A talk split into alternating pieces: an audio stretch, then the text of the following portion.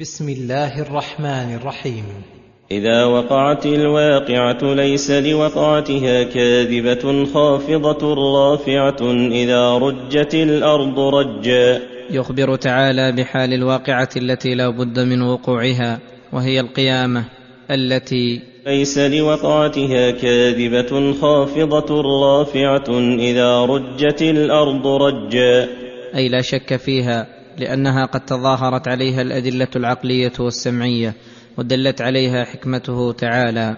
خافضة رافعة إذا رجت الأرض رجا. خافضة رافعة أي خافضة لأناس في أسفل سافلين رافعة لأناس في أعلى عليين أو خفضت بصوتها فأسمعت القريب ورفعت فأسمعت البعيد.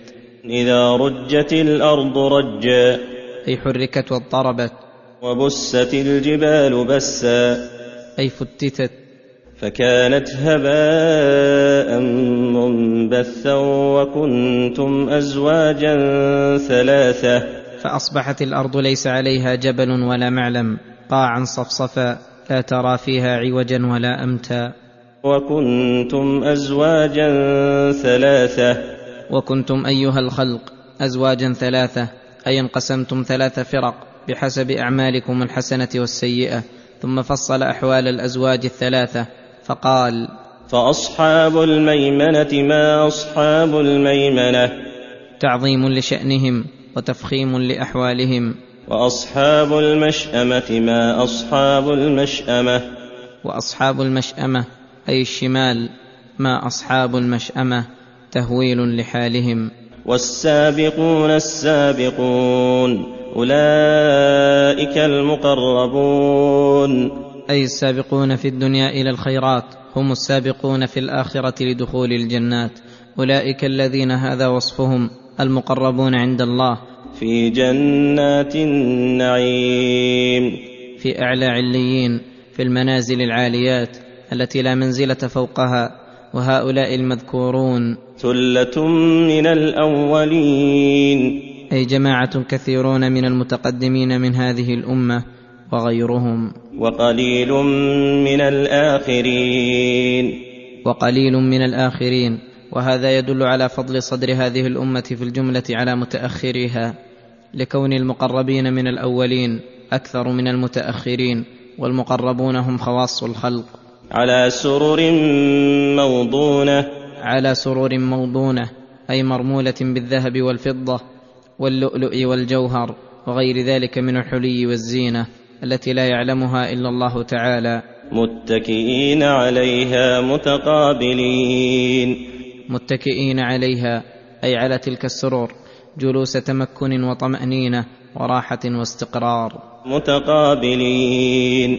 وجه كل منهم إلى وجه صاحبه من صفاء قلوبهم وحسن أدبهم وتقابل قلوبهم. يطوف عليهم ولدان مخلدون. أي يدور على أهل الجنة للخدمة وقضاء حوائجهم ولدان صغار الأسنان في غاية الحسن والبهاء كأنهم لؤلؤ مكنون أي مستور لا يناله ما يغيره مخلوقون للبقاء والخلد لا يهرمون ولا يتغيرون ولا يزيدون على أسنانهم ويدورون عليهم بآنية شرابهم. بأكواب وأباريق وكأس من معين. بأكواب وهي التي لا عرى لها وأباريق الأواني التي لها عرى وكأس من معين أي من خمر لذيذ المشرب لا آفة فيها. لا يصدعون عنها ولا ينزفون. لا يصدعون عنها أي لا تصدعهم رؤوسهم كما تصدع خمرة الدنيا رأس شاربها. ولا ينزفون. ولا هم عنها ينزفون. أي لا تنزف عقولهم ولا تذهب أحلامهم منها كما يكون لخمر الدنيا. والحاصل أن جميع ما في الجنة من أنواع النعيم الموجود جنسه في الدنيا لا يوجد في الجنة فيه آفة. كما قال تعالى فيها أنهار من ماء غير آس وأنهار من لبن لم يتغير طعمه وأنهار من خمر لذة للشاربين وأنهار من عسل مصفى وذكر هنا خمر الجنة ونفى عنها كل آفة توجد في الدنيا. وفاكهة مما يتخيرون. أي مهما تخيروا وراق في أعينهم واشتهته نفوسهم من أنواع الفواكه الشهية والجنى اللذيذ حصل لهم على أكمل وجه وأحسنه. ولحم طير مما يشتهون. أي من كل صنف من الطيور يشتهونه ومن أي جنس من لحمه أرادوا وإن شاءوا مشويا أو طبيخا أو غير ذلك. وحور عين كأمثال اللؤلؤ المكنون. ولهم حور عين والحوراء التي في عينها كحل وملاحة وحسن وبهاء. والعين حسان الأعين وضخامها وحسن العين في الأنثى من أعظم الأدلة على حسنها وجمالها. كأمثال اللؤلؤ المكنون. أي كأنهن اللؤلؤ الأبيض الرطب الصافي البهي المستور عن الأعين والريح والشمس الذي يكون لونه من أحسن الألوان الذي لا عيب فيه بوجه من الوجوه فكذلك الحور العين لا عيب فيهن بوجه. بل هن كاملات الأوصاف جميلات النعوت فكل ما تأملته منها لم تجد فيه إلا ما يسر الخاطر ويروق الناظر وذلك النعيم المعد لهم. جزاء بما كانوا يعملون. فكما حسنت منهم الأعمال أحسن الله لهم الجزاء ووفر لهم الفوز والنعيم. لا يسمعون فيها لغوا ولا تأثيما. أي لا يسمعون في جنات النعيم كلام لغو ولا يكون فيه فائدة ولا كلاما يؤثم صاحبه. إلا قيلا سلاما سلاما. أي إلا كلاما طيبا وذلك لأنها دار الطيبين ولا يكون فيها إلا كل طيب. وهذا دليل على حسن أدب أهل الجنة في خطابهم فيما بينهم وأنه أطيب كلام وأسره للنفوس وأسلمه من كل لغو وإثم. نسأل الله من فضله. ثم ذكر نعيم أصحاب اليمين فقال وأصحاب اليمين ما أصحاب اليمين؟ أي شأنهم عظيم وحالهم جسيم. في سدر مخضود أي مقطوع ما فيه من الشوك والأغصان الرديئة المضرة مجعول مكان ذلك الثمر الطيب وللسدر من الخواص الظل الظليل وراحة الجسم فيه. وطلح منضود. والطلح معروف وهو شجر كبار يكون بالبادية تنضد أغصانه من الثمر اللذيذ الشهي. وظل ممدود. وماء مسكوب وماء مسكوب أي كثير من العيون والأنهار السارحة والمياه المتدفقة. وفاكهة كثيرة لا مقطوعة ولا ممنوعة. أي ليست بمنزلة فاكهة الدنيا تنقطع في وقت من الأوقات وتكون ممتنعة. أي متعسرة على مبتغيها بل هي على الدوام موجودة وجناها قريب يتناوله العبد على أي حال يكون. وفرش مرفوعة إنا أنشأناهن إنشاء وفرش مرفوعة أي مرفوعة فوق الأسرة ارتفاعا عظيما وتلك الفرش من الحرير والذهب واللؤلؤ وما لا يعلمه إلا الله. إنا أنشأناهن إنشاء أي إنا أنشأنا نساء أهل الجنة نشأة غير النشأة التي كانت في الدنيا نشأة كاملة لا تقبل الفناء. فجعلناهن أبكارا عربا أترابا لأصحاب اليمين. أي صغارهن وكبارهن. وعموم ذلك يشمل الحور العين ونساء أهل الدنيا وأن هذا الوصف وهو البكارة ملازم لهن في جميع الأحوال كما أن كونهن عربا أترابا ملازم لهن في كل حال.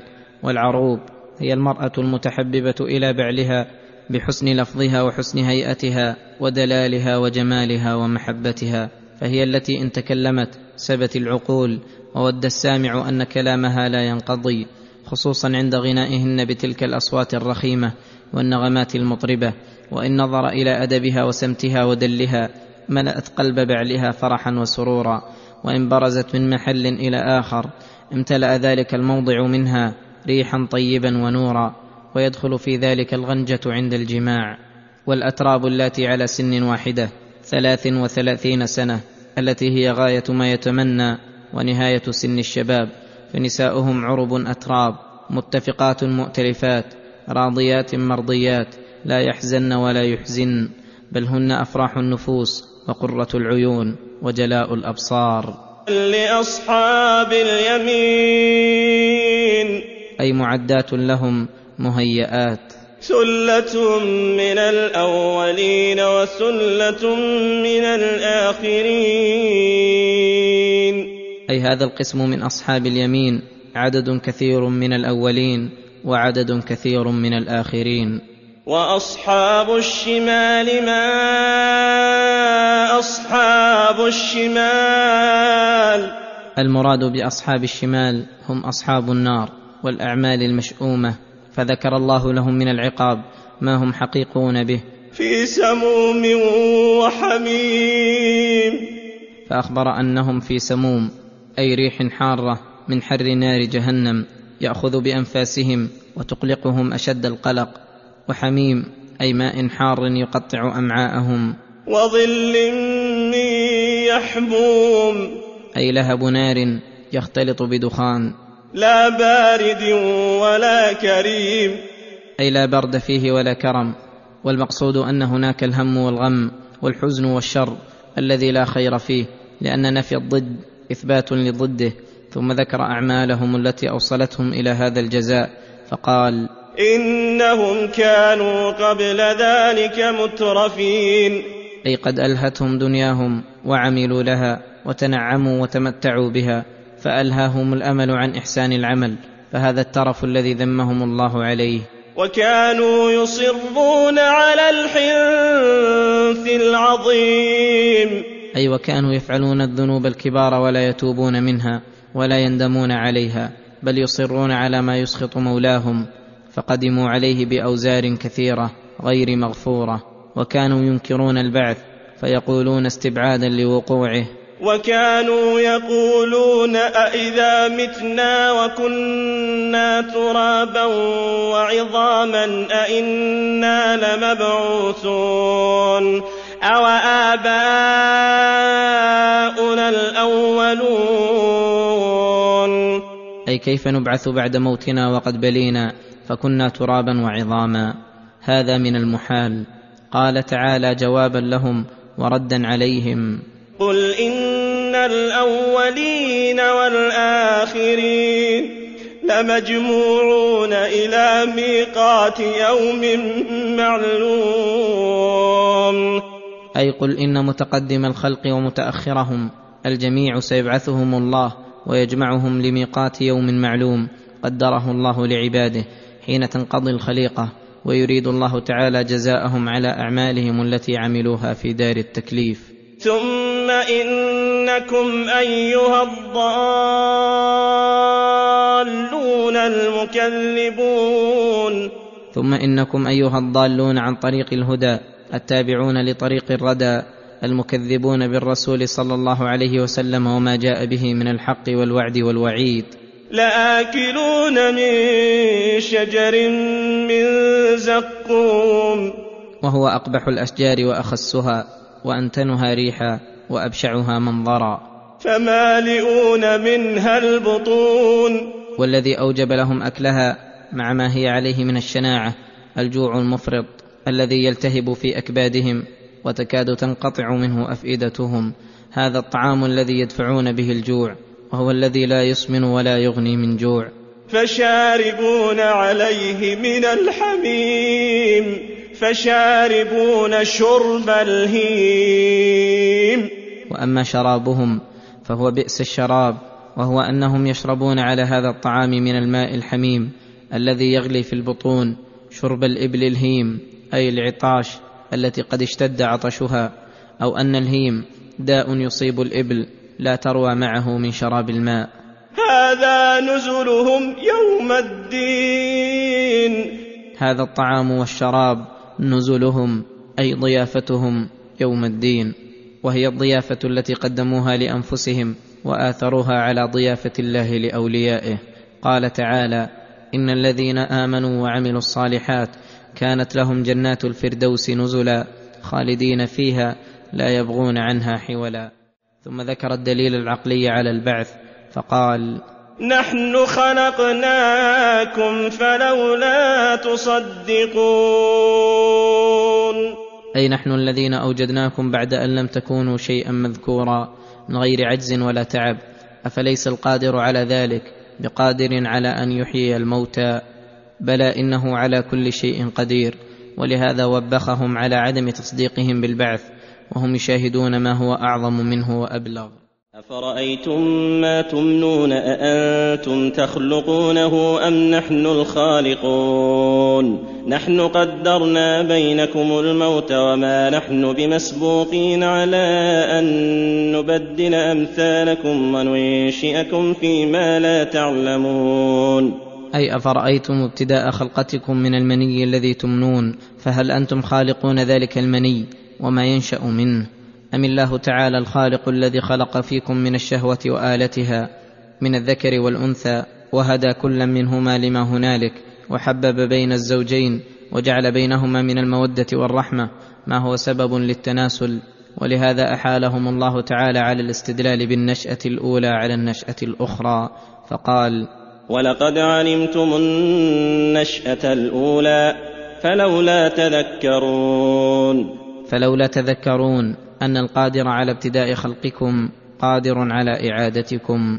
أفرأيتم ما تحرثون؟ وهذا امتنان منه على عباده يدعوهم به إلى توحيده وعبادته والإنابة إليه حيث أنعم عليهم بما يسره لهم من الحرث للزروع والثمار. فتخرج من ذلك من الأقوات والأرزاق والفواكه ما هو من ضروراتهم وحاجاتهم ومصالحهم التي لا يقدرون أن يحصوها. فضلا عن شكرها وأداء حقها فقررهم بمنته فقال أأنتم تزرعونه أم نحن الزارعون؟ أي أأنتم أخرجتموه نباتا من الأرض أم أنتم الذين نميتموه؟ أم أنتم الذين أخرجتم سنبله وثمره حتى صار حبا حصيدا وثمرا نضيجا؟ أم الله الذي انفرد بذلك وحده وأنعم به عليكم؟ وأنتم غاية ما تفعلون أن تحرثوا الأرض وتشقوها وتلقوا فيها البذور. ثم بعد ذلك لا علم عندكم بما يكون بعد ذلك ولا قدرة لكم على أكثر من ذلك. ومع ذلك فنبههم على أن ذلك الحرث معرض للأخطار لولا حفظ الله وإبقاؤه لكم بلغة ومتاعا إلى حين. فقال لو نشاء لجعلناه حطاما فظلتم تفكهون. لو نشاء لجعلناه أي الزرع المحروث وما فيه من الثمار حطاما أي فتاتا متحطما لا نفع فيه ولا رزق. فظلتم تفكهون. فظلتم أي فصرتم بسبب جعله حطاما بعد أن تعبتم فيه وأنفقتم النفقات الكثيرة تفكهون. أي تندمون وتحسرون على ما أصابكم ويزول بذلك فرحكم وسروركم وتفكهكم فتقولون إنا لمغرمون. أي أنا قد نقصنا وأصابتنا مصيبة اجتاحتنا ثم تعرفون بعد ذلك من أين اتيتم وبأي سبب دهيتم فتقولون بل نحن محرومون. فاحمدوا الله تعالى حيث زرعه الله لكم ثم أبقاه وكمله لكم ولم يرسل عليه من الآفات ما به تحرمون نفعه وخيره. أفرأيتم الماء الذي تشربون؟ أأنتم أنزلتموه من المزن أم نحن المنزلون؟ لو نشاء جعلناه أجاجا فلولا تشكرون. لما ذكر تعالى نعمته على عباده بالطعام ذكر نعمته عليهم بالشراب العذب الذي منه يشربون وأنهم لولا أن الله يسره وسهله لما كان لكم سبيل إليه وأنه الذي أنزله من المزن وهو السحاب والمطر. ينزله الله تعالى فيكون منه الأنهار الجارية على وجه الأرض وفي بطنها ويكون منه الغدران المتدفقة ومن نعمته أن جعله عذبا فراتا تسيغه النفوس ولو شاء لجعله ملحا اجاجا مكروها للنفوس لا ينتفع به.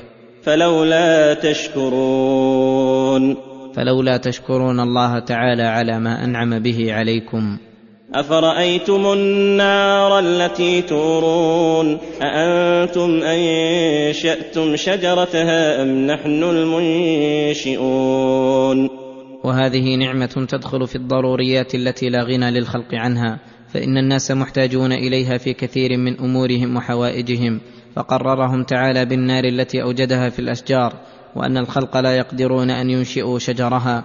وإنما الله تعالى الذي أنشأها من الشجر الأخضر فإذا هي نار توقد بقدر حاجة العباد فإذا فرغوا من حاجتهم أطفأوها وأخمدوها. نحن جعلناها تذكرة ومتاعا للمقوين. نحن جعلناها تذكرة للعباد بنعمة ربهم وتذكرة بنار جهنم التي أعدها الله للعاصين وجعلها سوطا يسوق به عباده إلى دار النعيم. ومتاعا للمقوين. ومتاعا للمقوين أي المنتفعين أو المسافرين. وخص الله المسافرين لأن نفع المسافر بذلك أعظم من غيره. ولعل السبب في ذلك لأن الدنيا كلها دار سفر. والعبد من حين ولد فهو مسافر إلى ربه. فهذه النار جعلها الله متاعا للمسافرين في هذه الدار وتذكرة لهم بدار القرار. فلما بين من نعمه ما يوجب الثناء عليه من عباده وشكره وعبادته أمر بتسبيحه وتحميده فقال فسبح باسم ربك العظيم. أي نزه ربك العظيم كامل الأسماء والصفات كثير الإحسان والخيرات واحمده بقلبك ولسانك وجوارحك لأنه أهل لذلك وهو المستحق لأن يشكر فلا يكفر ويذكر فلا ينسى ويطاع فلا يعصى. فلا أقسم بمواقع النجوم. أقسم تعالى بالنجوم ومواقعها أي مساقطها في مغاربها وما يحدث الله في تلك الأوقات من الحوادث الدالة على عظمته وكبريائه وتوحيده ثم عظم هذا المقسم به. وإنه لقسم لو تعلمون عظيم. وإنما كان القسم عظيما لأن في النجوم وجريانها وسقوطها عند مغاربها آيات وعبرا لا يمكن حصرها. إنه لقرآن كريم. وأما المقسم عليه فهو إثبات القرآن وأنه حق لا ريب فيه ولا شك يعتريه وأنه كريم أي كثير الخير غزير العلم فكل خير وعلم فإنما يستفاد من كتاب الله ويستنبط منه. في كتاب مكنون. أي مستور عن أعين الخلق وهذا الكتاب المكنون هو اللوح المحفوظ أي إن هذا القرآن مكتوب في اللوح المحفوظ معظم عند الله وعند ملائكته في الملأ الأعلى. ويحتمل أن المراد بالكتاب المكنون هو الكتاب الذي بأيدي الملائكة الذين ينزلهم الله بوحيه وتنزيله وأن المراد بذلك أنه مستور عن الشياطين لا قدرة لهم على تغييره ولا الزيادة والنقص منه واستراقه. لا يمسه إلا المطهرون. أي لا يمس القرآن إلا الملائكة الكرام الذين طهرهم الله تعالى من الآفات والذنوب والعيوب. وإذا كان لا يمسه إلا المطهرون وأن أهل الخبث والشياطين لا استطاعة لهم ولا يدان إلى مسه دلت الآية بتنبيهها على أنه لا يجوز أن يمس القرآن إلا طاهر كما ورد بذلك الحديث. ولهذا قيل أن الآية خبر بمعنى النهي أي لا يمس القرآن إلا طاهر. تنزيل من رب العالمين.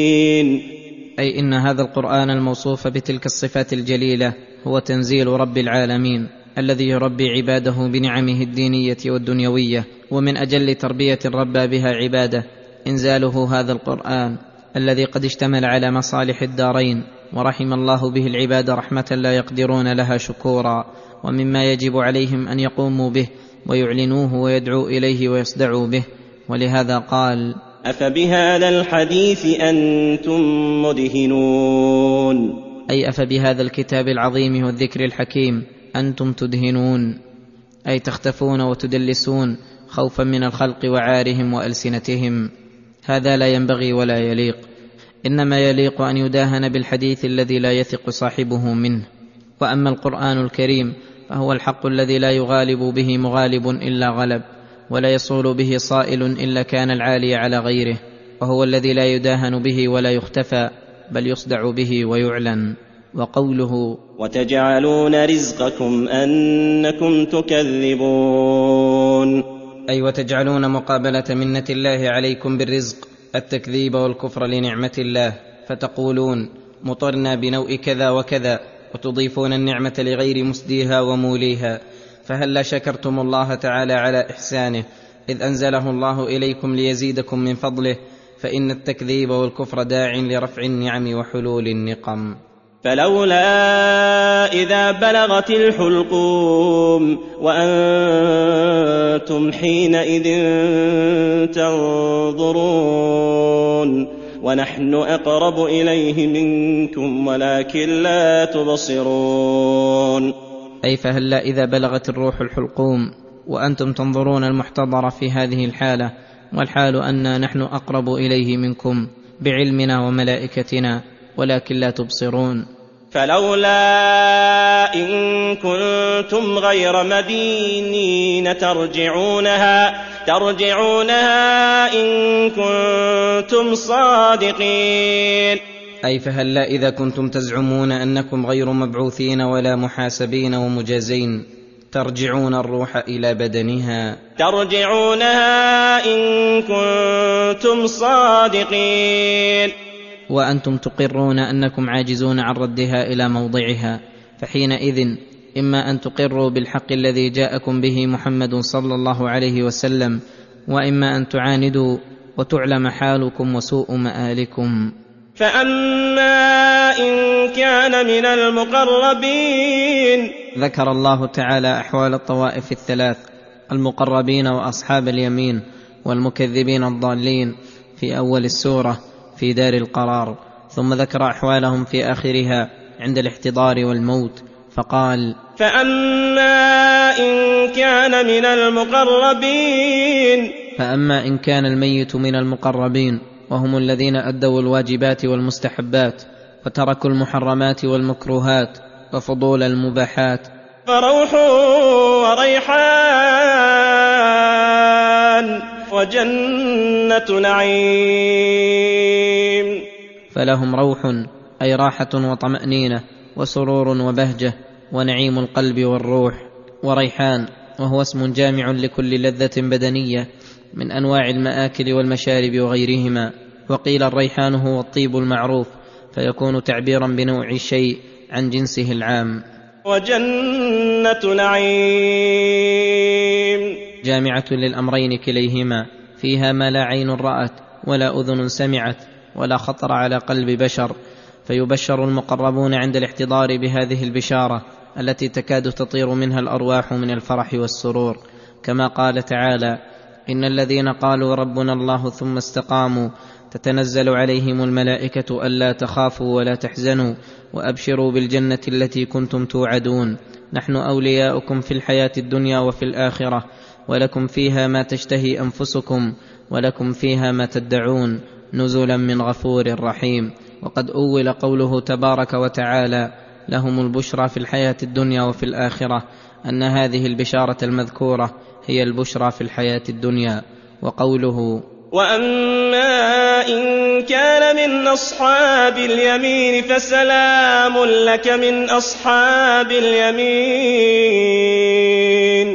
وأما إن كان من أصحاب اليمين وهم الذين أدوا الواجبات وتركوا المحرمات وإن حصل منهم التقصير في بعض الحقوق التي لا تخل بتوحيدهم وإيمانهم فيقال لأحدهم فسلام لك من أصحاب اليمين. أي سلام حاصل لك من إخوانك أصحاب اليمين أي يسلمون عليه ويحيونه عند وصوله إليهم ولقائهم له أو يقال له سلام لك من الآفات والبليات والعذاب لأنك من أصحاب اليمين الذين سلموا من الذنوب الموبقات. وأما إن كان من المكذبين الضالين فنزل من حميم. وأما إن كان من المكذبين الضالين أي الذين كذبوا بالحق وضلوا عن الهدى وتصلية جحيم.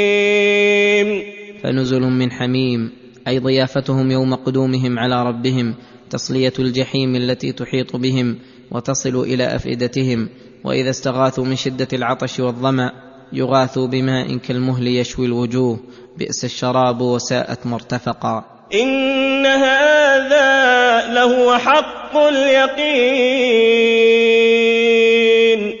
هذا الذي ذكره الله تعالى من جزاء العباد بأعمالهم خيرها وشرها وتفاصيل ذلك لهو حق اليقين أي الذي لا شك فيه ولا مرية بل هو الحق الثابت الذي لا بد من وقوعه وقد أشهد الله عباده الأدلة القواطع على ذلك. حتى صار عند أولي الألباب كأنهم ذائقون له مشاهدون له فحمدوا الله تعالى على ما خصهم به من هذه النعمة العظيمة والمنحة الجسيمة ولهذا قال تعالى فسبح باسم ربك العظيم. فسبحان ربنا العظيم. وتعالى وتنزه عما يقول الظالمون والجاحدون علوا كبيرا. والحمد لله رب العالمين. حمدا كثيرا طيبا مباركا فيه.